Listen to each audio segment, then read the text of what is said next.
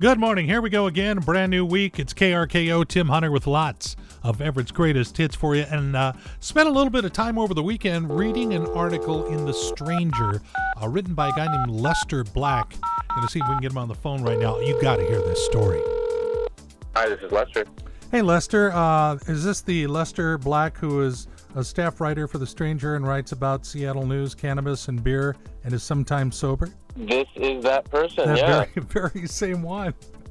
Uh, this is Tim Hunter from KRKO, and your article in The Stranger about Ivar Haglund seemed perfect to be told on Halloween week. Yeah, it's a bit spooky, right?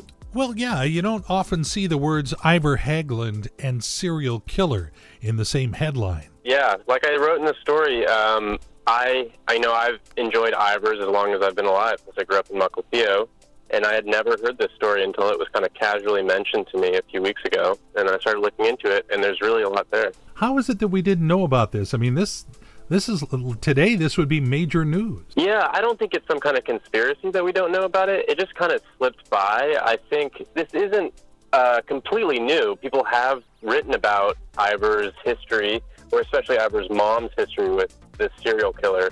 So really, I just kind of reframed it and brought it back to the attention of everyone. Because yeah, it's kind of odd that we don't know this story since we know so many other stories about Ivar. So we can find the complete, detailed story in The Stranger, but why don't you kind of give us a capsulized version of what happened? Yeah, so there's this person um, who claimed to be a doctor, but she really wasn't. Her name was Linda Hazzard.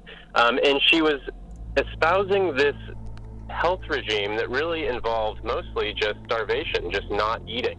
And she was able to convince a lot of people to stop eating. And one of the people she convinced was Daisy Haglund, who is Ivar Haglund's mom. Wow. Um, and so Daisy Haglund, Ivar's mom, went 50 days without eating any food, really.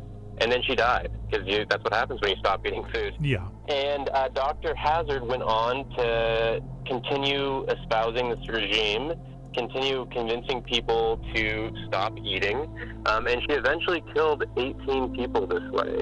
And one of the people she killed was a pretty wealthy heiress from um, the UK, from England.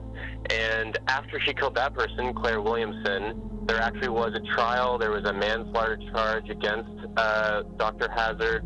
And kind of curiously, during this trial, which happened out at Port Orchard, because the fake doctor sanatorium was in a town called Olalla near Port Orchard. hmm So during this manslaughter trial, Johan Haglund, Ivar's dad, actually gets on the stand and defends the doctor who was responsible, really, for killing his wife, Ivar's mom.